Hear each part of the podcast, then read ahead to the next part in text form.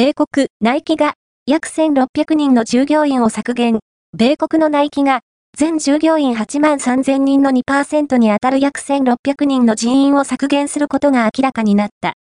2023年12月に発表した3年間で、20億ドル2980億円のコストを削減する計画の一環で、今回の人員削減の費用として、4億から4億5000万ドル約596億から670億円を計上する予定。